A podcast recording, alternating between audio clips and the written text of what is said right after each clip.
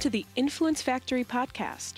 This program is dedicated to support professionals who have a desire to develop their digital business influence so they can navigate through a fast paced, constantly growing digital world. We invite newcomers as well as our family of business influencers to a place to play, share ideas, questions, tips, and guidance with other thought leaders around the globe.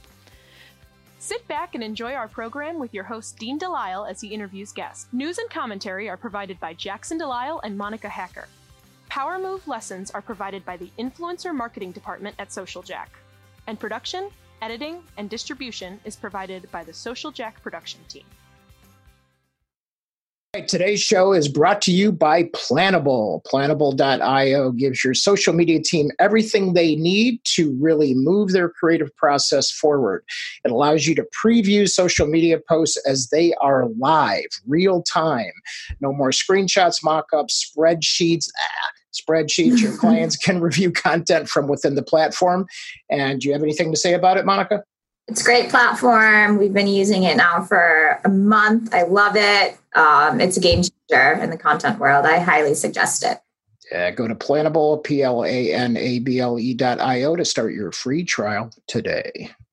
This week's influencer guest is Don Yaeger. He's the son of a Methodist minister who was born and raised in Hawaii. He and his wife, Jeanette, and their two children, ages 11 and 10, live in Tallahassee, Florida today. Don's been active on a number of charity boards and currently sits on the national board uh, for the Make a Wish Foundation, which I love uh, for America. It is like an amazing foundation. Uh, Don's reputation as a world class storyteller gave him the platform to share lessons of high performance on a variety of talk shows, including Good Morning America, Fox and Friends, Nightline, CNN, Oprah Winfrey, and now The Influence Factory. So, Don, welcome today. This is uh, I can now call it a career. It's like it's over. It's good. Like, you, know, you, you hit that so, milestone. Oprah was so yesterday. right. Uh, so thank you. I haven't seen you for a, a, few months since you were here for the unveiling of the uh, uh, the famous statue at Soldier Field for Walter Payton, right? Yeah, that was such an incredible day and just a wonderful opportunity to spend time with the Payton family. They are um, they're just among my favorite people and the, the folks that have given me a chance to be involved in storytelling um, you know with walter's life was really incredible. Yeah that's super cool. And um, what's uh, what's interesting is um, i have so much that i want to cover with you today but one thing that uh, fascinated with me is it true that you scored on michael jordan? If that's the only thing that anybody watching this remembers about me uh, that's awesome. But yes, it's true. And yes, and it was in a one-on-one competition in which uh, uh, that was the that was the setup. Was Jordan was uh, there to uh, and and he gave twenty of us the opportunity to go one-on-one with him. Wow! And um, and I became uh, in the history of that event, uh, which he had done for nine previous years. I became only the sixth person to score on him. So wow! It was a pretty big deal. That's cool. That's cool. Congratulations. That had to be awesome. I was a, a season ticket holder during those uh, years and was fortunate enough to spend some time in those floor seats. And I've got to tell you, because you're a basketball junkie, and so I like, you know, college basketball way more than pro for myself. But just sitting on the floor, if you've never done it, is like the most amazing differentiator. Because we used to sit up, you know, in, in the stands and whatnot. But the minute you have a floor seat, it's like a whole different game. Well, yeah, they it's um, eh, you don't I don't think fully appreciate um, the size of the uh, of the individual, but forget the size. It's the strength and the endurance and the physicality of it. Yeah, that's what I was thinking. Yeah, you know, it's um, it uh, the um, yeah, it's a it's it's different than what most think. It's yeah. it, it is certainly not. It is certainly a contact sport. I'm telling you, I never realized how much it was. And I'll tell you, if you're even close to the path when that ball starts bouncing towards you to go out of bounds, just expect that there's going to be people flying over you. It's it's the most. It's the my wife literally caught two of the players as uh, as they were diving over us at one point. It's like yeah. you're, you're supposed to get out of the way. You're not supposed to grab on. She goes, I didn't know. It's pretty crazy. Um, so, uh, so before we get to you know here and now, if you will, when I sat with you at breakfast, you had like this amazing story about how you got started as uh, really to what I, I consider you one of the top motivational speakers, you know, out there in terms of helping us understand how to get to that level of greatness for ourselves that we have within ourselves, which I believe um, you know, has to do with, you know, the athletes. And, you know, I played football and wrestling, and there's that place you go when you believe there's nothing left, but everything's on the line and you need to push through and get to that next place. And, and as I'm going through some of your material, I, I, am almost flashing back to those times, but you didn't start there. So, so tell us a little bit how you got to today, if you could. Yeah, uh, no, I um, uh, again, you referenced father was a preacher, and you know, grew up in Hawaii and lived in Japan, and um, uh, moved to Indiana when I was in high school, and uh, but for me, um, kind of the this the one of the defining moments occurred. I, I, I, certainly, I mean, I went to college for a degree in journalism and was offered a job right out of school at a newspaper in Texas, and I was uh, uh, packing up day after I graduated, headed to Texas. Stopped in Indianapolis to spend a couple days with my parents, and you know, as as you do on your way to your first job where you know you're not going to be paid very well. You're trying to figure out what you can steal from the house. I mean, how many, how many pillowcases and uh, and towels you know mom won't miss. Um, and uh, and I I was literally standing in a driveway with my father, and he um, he challenged me. He said, "Don, you know, you're gonna just because of the the profession you've chosen, this opportunity to be a um, um, uh, you're, you're going to be a journalist where you're going to be in the presence of and you're going to sit next to some of those who the rest of us would give anything to talk to um, you'll always ask the questions you need to i'm sure you will but what, what i'd love don is for you to start thinking today about a question you'd love to learn the answer to from each and every one of these folks that you're uh, that you're getting access to? Is there, wow. you know, always ask something that will grow you, right? Which I thought was pretty cool. That's cool. Do your job, but grow at the same time. And so the que- the question I settled in on was, if you could name for me a habit, a uh, something you worked to develop that allowed you to separate yourself from your competitors and maybe even your peers. Right. What, what would that habit be? what was the thing you think you you um, that allowed that, that put you into a, a, different category? And what fascinated me was so I started asking that question as a young reporter, and over the course of my career, this is how old I am, right? I, I asked it. You know, we're we know at least 2,500 times because I had a whole series of notebooks just with the answers that these folks would give me to that question uh, over the course of, of all those years. And when I retired from Sports Illustrated a few years ago, I sat down with those notebooks and asked myself uh, and, and started calculate out the answers. What came up most frequently? What are the what are the things that I was learning that um, uh, that I could use, and how might those look? And and what I came to was that there were 16 answers that came up most often. Um, and uh, so I kind of built them into um, um, a bookmark, which we've laughed about a little bit, you and I earlier, uh, a book, and even a speaking career around what are the if you had access to the very best in the world and you could learn from them, here's what they'd tell you. And what fascinated me was that none of them, none of them, and we're talking the best, right? Um, credited a physical gift for what allowed them to be different than their competitors. Wow. Because they all believed there was always someone out there bigger, bigger, stronger, faster, right? Um, where they were locked in was mental, emotional, spiritual disciplines that they could work on and develop, that they absolutely um, uh, know um, separated them from those that they were competing against and so for me that was the that was my big takeaway my big aha was that if um, I'll never have their physical gift, but I can work on their disciplines.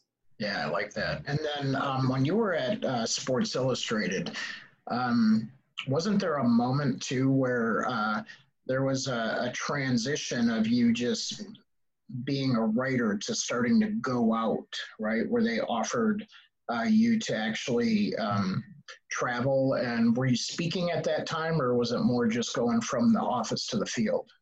No, I was always on the road. I mean, I was yeah, a, I was. That's a, what I thought I remember, right? So, but but for me, there was a. I mean, you know, my good fortune is that Sports Illustrated had its own little speakers bureau, right? Right.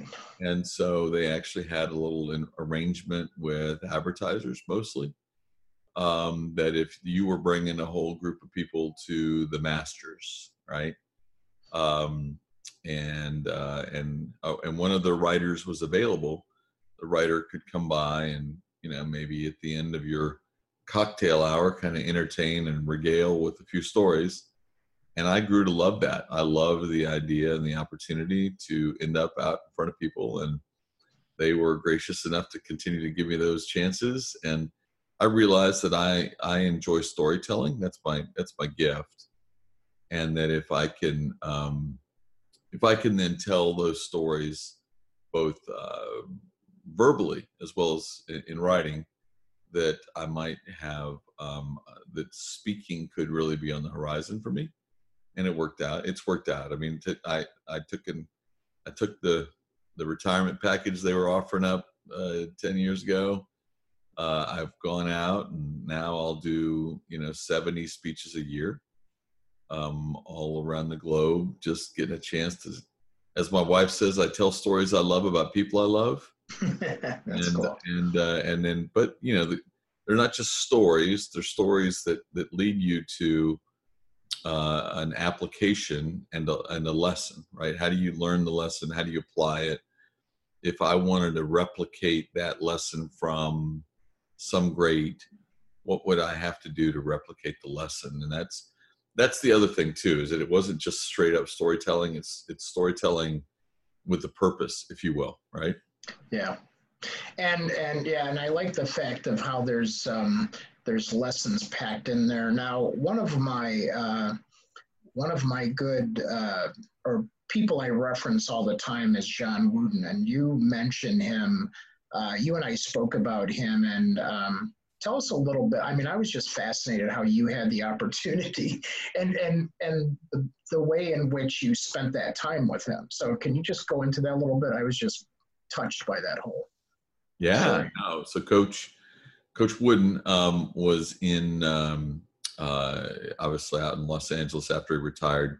And for those of your listeners who might not know who he was, because it's uh, oh, that's right.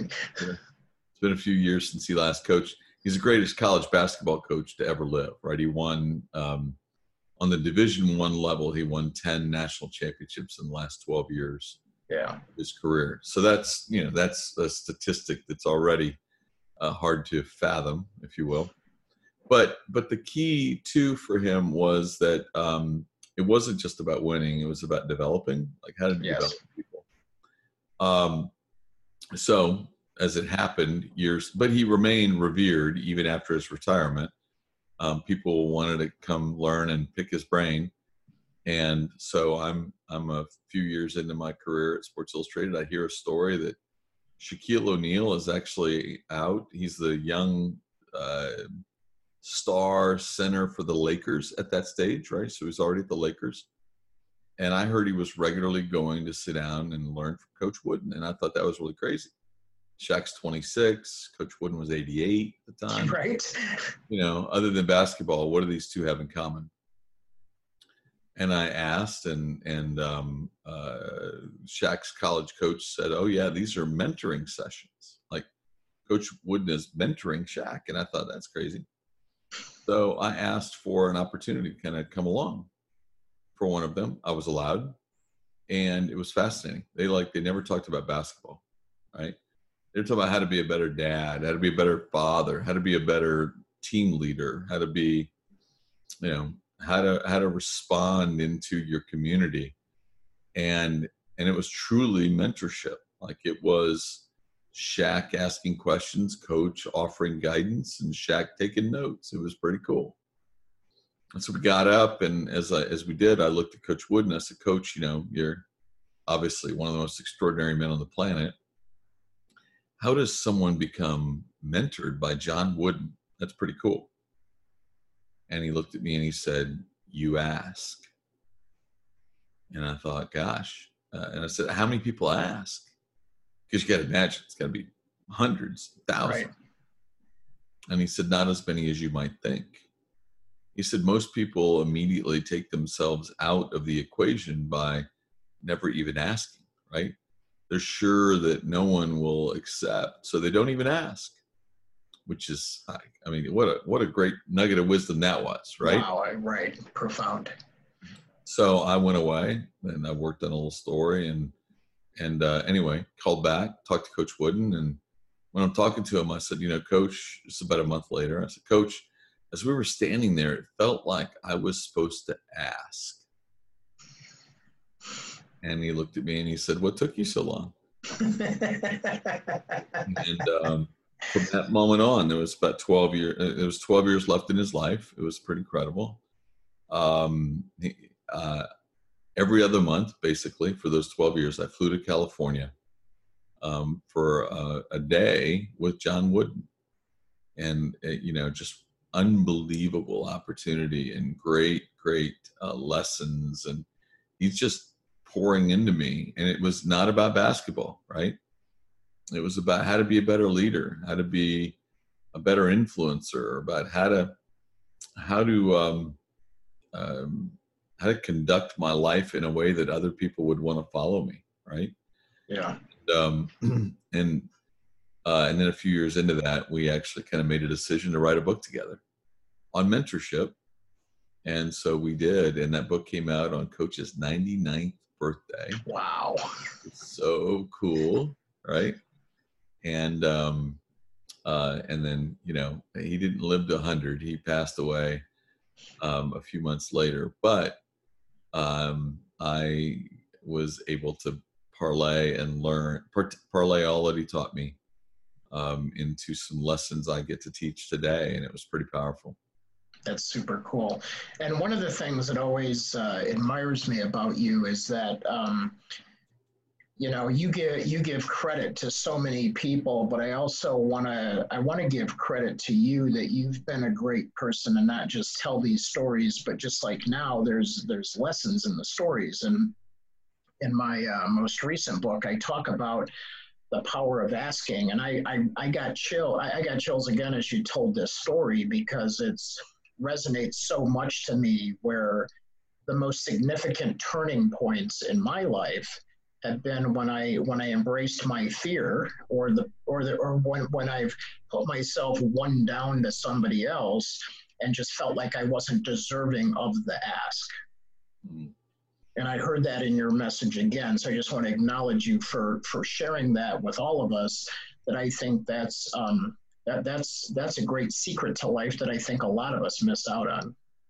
Yeah, because again, I think a lot of us are caught up in, um, as Coach said, we walk ourselves out of the equation before we ever before the um, the math ever starts, right? And so, yeah. um, how do you how do you keep that from happening? Well, the key to that is having the willingness to um, uh, have the willingness to to put yourself out there a little bit.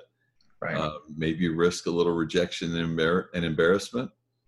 But the thing I think you learn is that the people you were probably meant to be in relationship with, you know, they're they're probably going to say yes in the in the in the process of that ask. Yeah, absolutely, absolutely. Um, one of the other people, or one of the stories that resonated with me, is that um, you know, being here in Chicago, um, I, I, I was fortunate enough that the Chicago Bears were, were one of my clients at one point. And so I got to go up to a Halas Hall and spend time in the war room and and and and see you know see that get inspired by the whole process of scouting and drafting and and that whole process of that um, but then um, one time I'll never forget. I was younger, you know, in my 30s, and as I'm walking through the hallway, I look up and it's Walter Payton. And he smiled and he stopped and he was just like, Hey, how you doing? You know, and he was just like wanted to spend time with me, like was willing to just talk to me. And I was almost like, like, why is he talking to me? Like to what you just said, like we almost take ourselves out of the equation. And I just took it in and you know, shook his hand and thanked him for for being such a dedicated player. And as I was even playing through, you know, high school and whatnot, I was just like, wow, it was like, you know, I always thought about how hard he worked. And he was a great inspiration to many of us that played football. But you got to you got to spend some critical last uh, moments uh, with him while he was with us, and, and you wrote a great book about him. So I'd be curious to hear maybe a little bit about the experience, but what did you learn from him? Well, I think the thing that really stood out, uh, you know, just to for for reader for for the context of your listeners and those who might be, um, again, not fully aware of Walter, um, hard to believe. Um, I know uh, this isn't running. Uh, well, this is live today, correct? This is live today, and then it gets uh, distributed over the next couple of weeks. It'll go out to podcast. So yeah. So um, uh, two days from now, on November first, uh, will be the 20th anniversary of Walter's passing, which is crazy, hard to believe. Yeah. Um, but I think about him all the time, almost almost every day. I mean, there's, you know, my son. Shortly after my son was born, is uh, Walter's widow sent a pillow to him made from one of Walter's jerseys. Um, wow. And, you know, so he has a 34 Payton pillow that he gets to sleep on. And, you know, just rem- remnants of that relationship that I had with him are all around me. And I love that. Um, and, the, and the time with his children and wife. But um, Walter passed away at 46 years old. Crazy, right? That he, that the greatest athlete of our uh, one of the greatest athletes of our time, certainly greatest football player in my opinion, uh, passed away so young of, of, a, of a, very rare uh, liver disease. But he, Walter, um, I had the opportunity working with his family and um, and and others to end up spending um, time m- much of the last ten weeks of his life with him for his autobiography, which we wrote together called "Never Die Easy," and um, and so there he was. He was my hero right? You know, and uh, Walter, as I said, he'd be 66 today, so he's basically 10 years older than me. But when I was, um, he was in his prime, in his 20s, I was in my teens and wishing I could high step like that and, you know, uh, and hit holes like his. And he was just amazing. So, um, being offered the opportunity to kind of be around him in that most vulnerable window, right, when he uh, and to be trusted by him was uh, incredible because he knew he was not going to be alive when the product of our work, um, uh, the book, would actually um, uh, go live.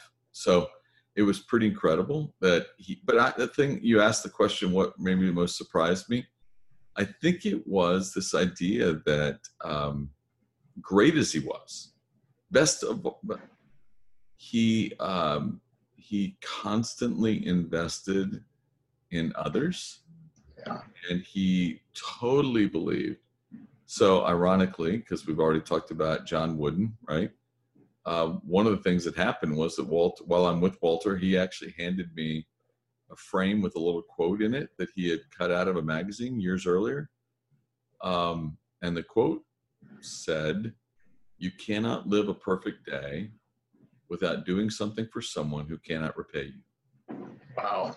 And that was his life mantra, right?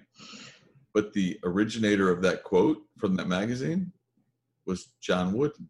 Like, oh my God. How does all that happen? Like, you know what I mean? It's kind of these crazy yeah. uh, confluence of events um, that in one person's life, it, you know, it feels odd and funny and crazy that I got the chance to be in relationship with all these folks. So uh, just an honor, and it's an honor to be uh, trusted by people to tell their story because that's the, you know, that's the coin uh, of the realm, right? It's what we're trying to be as a really good and impactful uh, partner in good storytelling. and then Yeah. and then hope that those stories uh, don't just honor and reflect the people who are engaging me, but um, teach and instruct those who are those who are getting a chance to experience them. Right. And um, yeah, and and I do love the uh, lessons. By the way, if uh, those of you listening uh, go to donyaeger.com, you'll you'll have more than enough books to read, and uh, you'll you'll have a hard time deciding which one to take first. My, my children would say you shouldn't decide; they need you to buy them all. Um, that would be and they're all wonderful, by the way. Um, so, uh, just being a Chicago guy and uh, you know witnessing the obviously the World Series for the Cubs for the first time in a long time, um, I saw you post a picture with your By the, friend. by the way, you Yeah. didn't witness the, the World Series the last time the Cubs were in it. That was, uh, you know, no, yeah, no, no, right, yeah, plus years ago. So yeah, it's long Yeah. before your. It's yeah, it was long before you, man. Yeah, our time, right? Well, I mean, yeah, the the the one in my lifetime. How's that? There you go. There you go. but I saw you. Uh, I saw you embracing, um, you know, uh, the new manager for the Cubs, right, David Ross, and uh, Grandpa. And so, as we were always watching, I, I had such an admiration for him. While you know, I could just feel his presence and his leadership. And um, and and I'd be curious to know your your takeaway and um, maybe any thoughts that you have of him leading, you know, being the next leader of this club. He is so ready. It is just. I mean, you know, I again. Um, uh, I had a good fortune of spending several hours with him just the week before that all that came down. Um, and you know, he's been waiting. He's been ready. He's been preparing for this for years, right? This is not something that just happened. He is a um, David Ross is at his core. Um, you may call him a backup catcher, you whatever you want to do, but at his core, what he is is a is a highly competitive person who uh, wants to get the best of himself and the best of others around him. And you know, if there's anything you want from a manager, right, it's somebody who um, knows what they know, knows what they don't, surrounds themselves with people who will will con- continuously make them better, and in the process of that, um, build something, build Yeah. something. And um, you know, I really love the way Theo Epstein, you know, the the uh, the president of the Cubs, uh, put it when he was talking about what you know. There are a lot of people that thought man, the Cubs won in 2016. Wow, it's pretty cool. They're an amazing team, a lot of young talent. They were set up to. Many people thought you could, you know, set up. You should win a bunch, right? Yeah, right. That's the thought. Um, baseball's a, a weird sport it right? is. And and um, uh, I live down in the South, where many of us appreciate the Atlanta Braves, and you know when you think about a team that like for 14 straight years won its, um, you know, uh, won its uh, its a division, but but then ended up winning one World Series in that entire window. That's crazy, right? Yeah, But it's because it's a weird sport. it And is.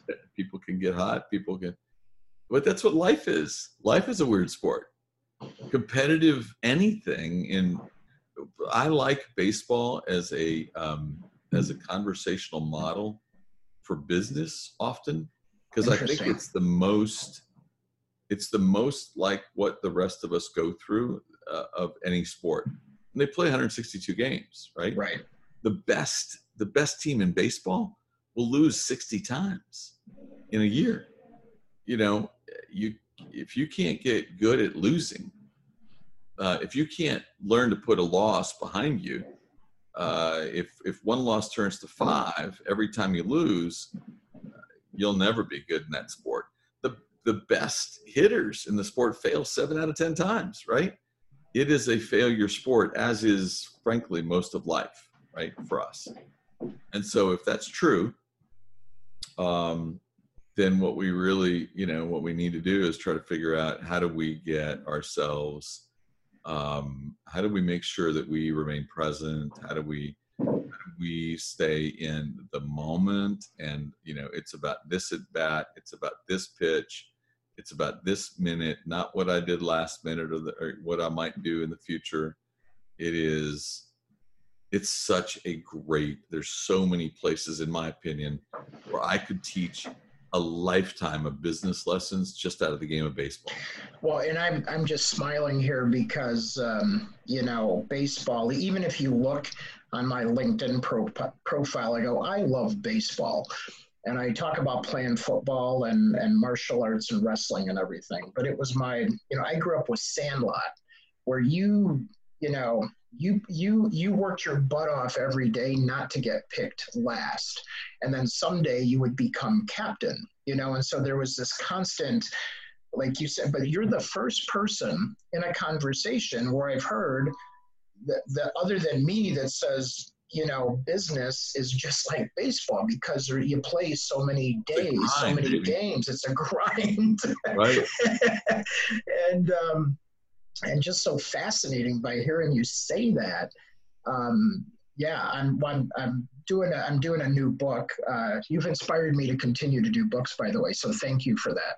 Um, and I'm gonna I'm gonna interview you for that section if you're okay with that, because that to me is like I, I I don't think people understand. You know, it'll be funny when people say they don't understand baseball. But here's one of the things I heard on uh, I listen to sports every day um, and read about it every day. So, uh, so what they said about David Ross is they said, well, you'll notice that a lot of good managers are actually catchers. Now, I was a catcher, pitcher, and and center fielder because I had the the arm um, for all three. And one of the most interesting things is they said that a lot of managers were catchers, but when you think about the role of a catcher, and I never really thought about it until this week, and then David Ross being a good pick, um, is that they are constantly running the game from behind home plate in communication with the dugout. And I don't think a lot of people realize they're almost like the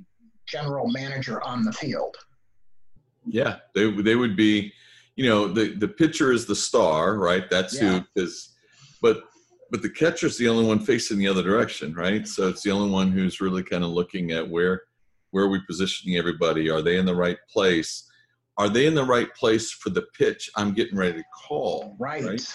Are they and, and and there are a lot of people that might not understand the dynamics of baseball, but the pitch that's coming could have everything to do, you know, if you know the batter, if you've done the proper intelligence on who it is that is standing there with a bat right next to you um, you can see how their feet are set up. You know what they're looking to go to, to do. You know, all of these things are it's a, it's a it's an awareness and it's yeah. I mean, catchers are um, and you know, and they have to be engaged in every pitch. Not that every other player isn't, but they are.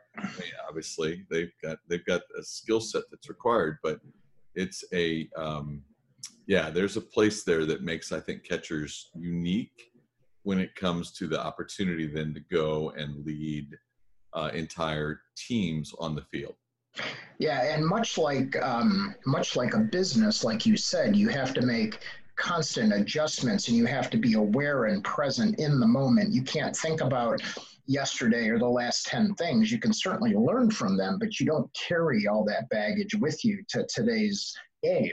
You know, you have to just think about the next pitch, the next inning, the next you know, hitter, you know, and, and it keeps you alive and, and checked in.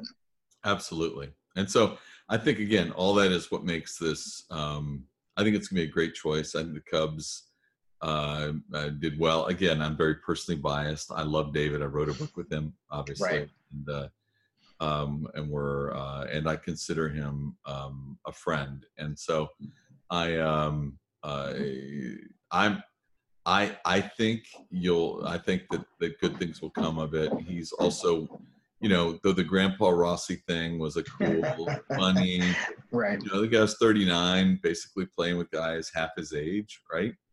Um, and all that was a funny meme, and it was a great, you know, I mean, they they bring him a, you know, a a, a, a you know a little scooter for him to ride at spring Right. training. Put Walker. He's didn't he give walkers to everybody in the in the clubhouse? Too? no, they gave him one though, and Oh, that's right. That's right. I knew there was some exchange of a Yeah, walker. there, and so. you know, and so there's that whole, you know, y- all that's fun.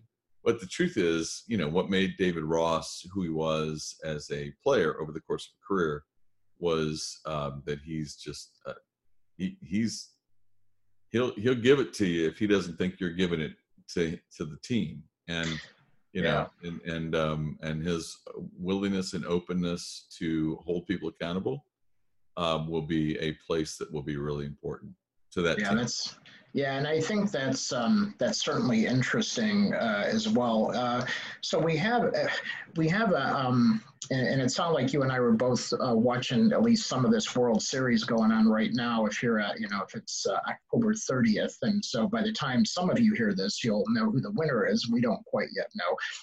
But what I noticed, um, and they finally talked about it last night, is that every there's not a single one of the teams that has won at home through this series. The other Yeah. team has beaten them in their own house. So talk about a psychological crazy game. it's Yeah. that they can't win at home. Well, at least yeah.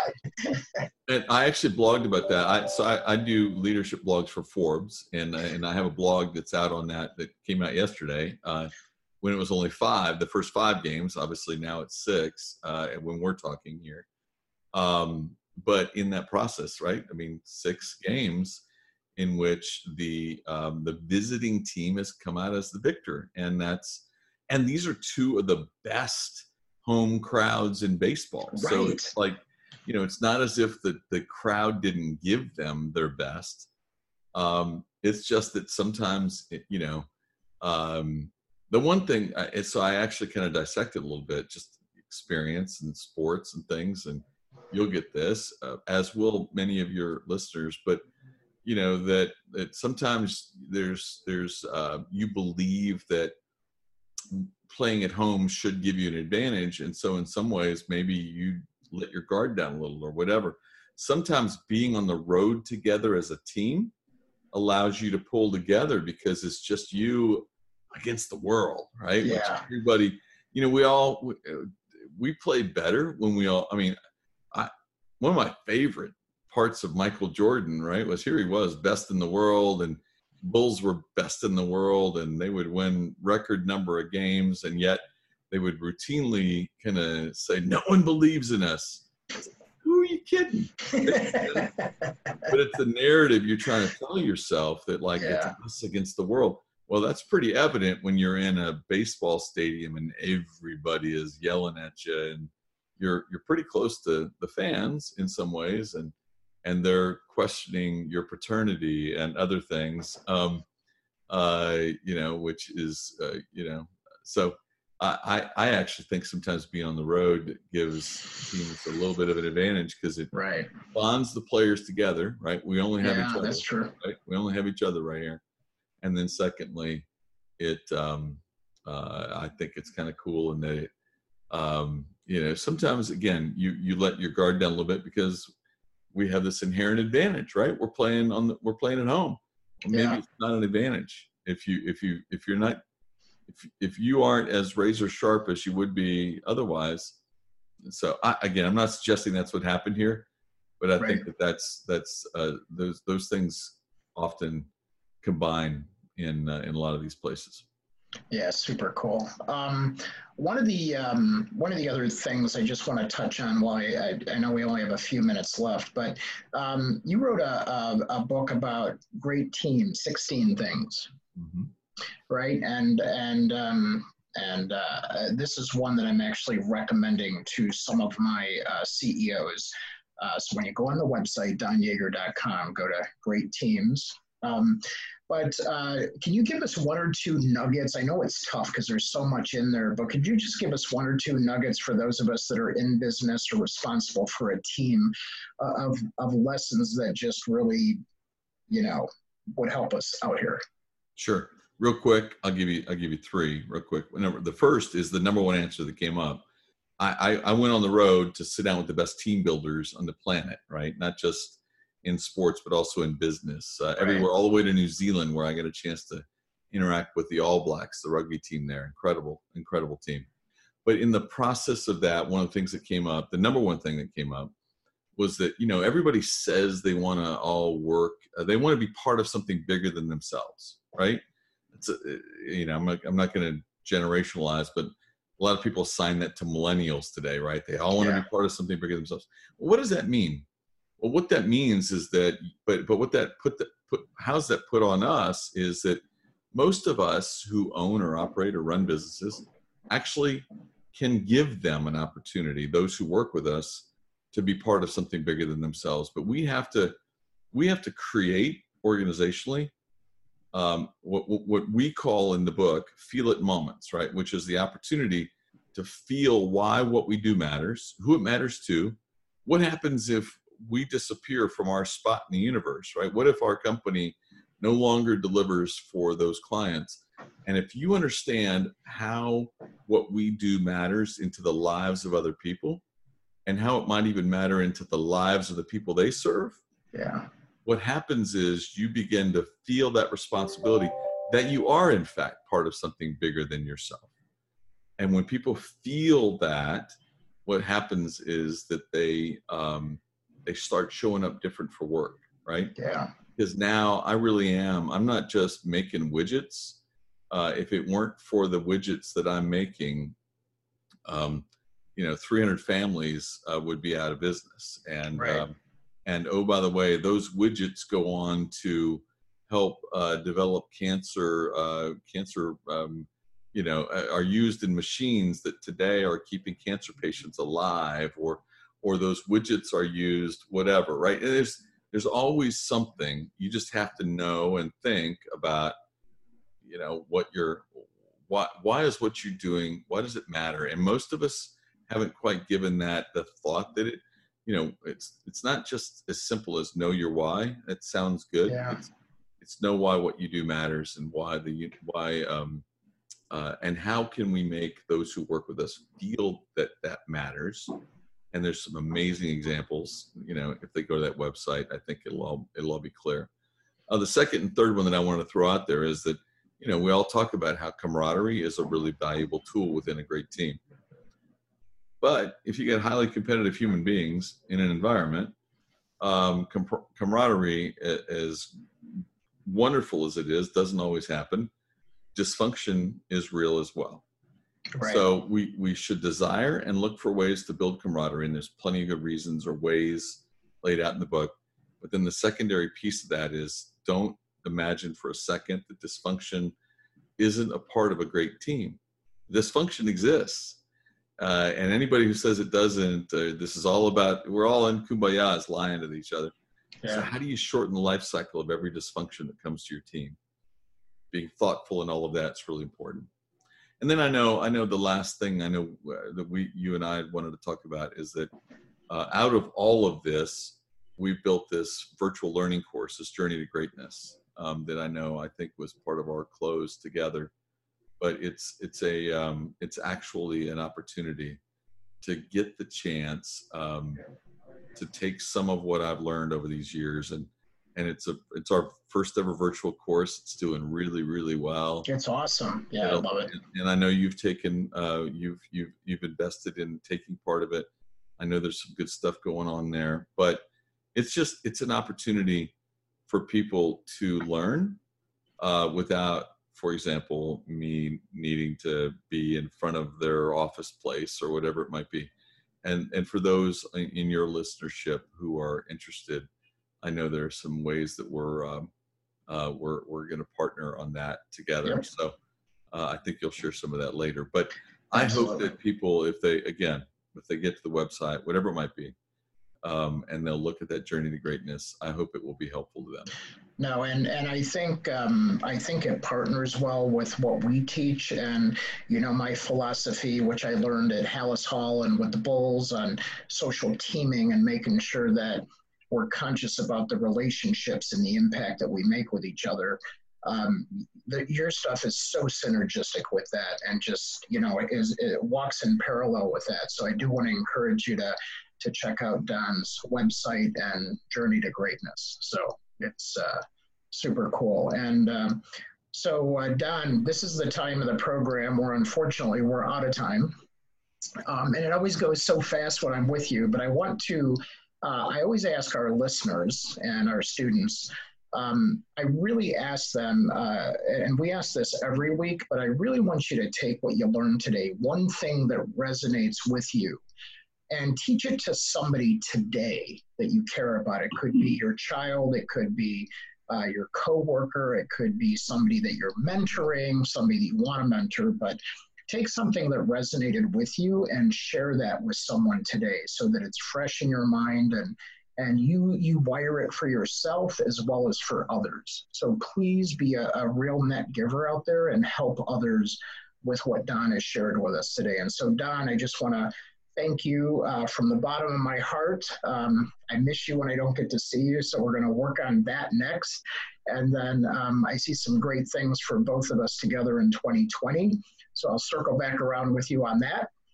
And then um, I actually uh, was just talking to uh, another conference uh, about you as well. So we'll, we'll circle back on that. So, but I, I adore you. I love your messages. I love your books. I wish I could read them all. Uh, I'll get there someday, but uh, I'm picking them off one at a time. So that's how we're doing. Dean, I appreciate you, and I'm grateful for the relationship and the time you've given me with with those you're influencing today.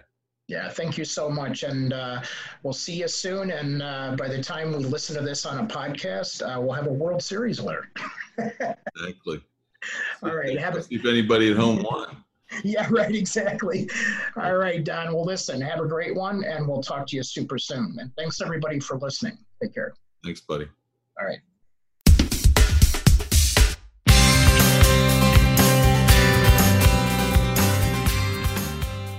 Thank you for listening to the Influence Factory podcast. We welcome feedback and suggestions. You can provide these by visiting our website at www.myinfluencefactory.com. And if you are interested in Social Jack's 90 Days to Influence program, you can simply go to 90daystobusinessinfluence.com and simply ask for the next steps. While our program airs regularly on Zoom webcasts and Facebook Live on Wednesdays at noon Central, we invite you to download episodes on your favorite channel YouTube, iTunes, Google Play, Stitcher, Spreaker, SoundCloud, and who knows where else in the future. We will also provide occasional on location live streams with special guests that we will announce in our community Facebook group. Business Influencer Alliance, as well as on all Social Jack channels. Our mission is to help you build your digital business influence with this podcast, as well as inspire, educate, and entertain those who are hungry to collaborate in a cool place with cool business professionals just like you.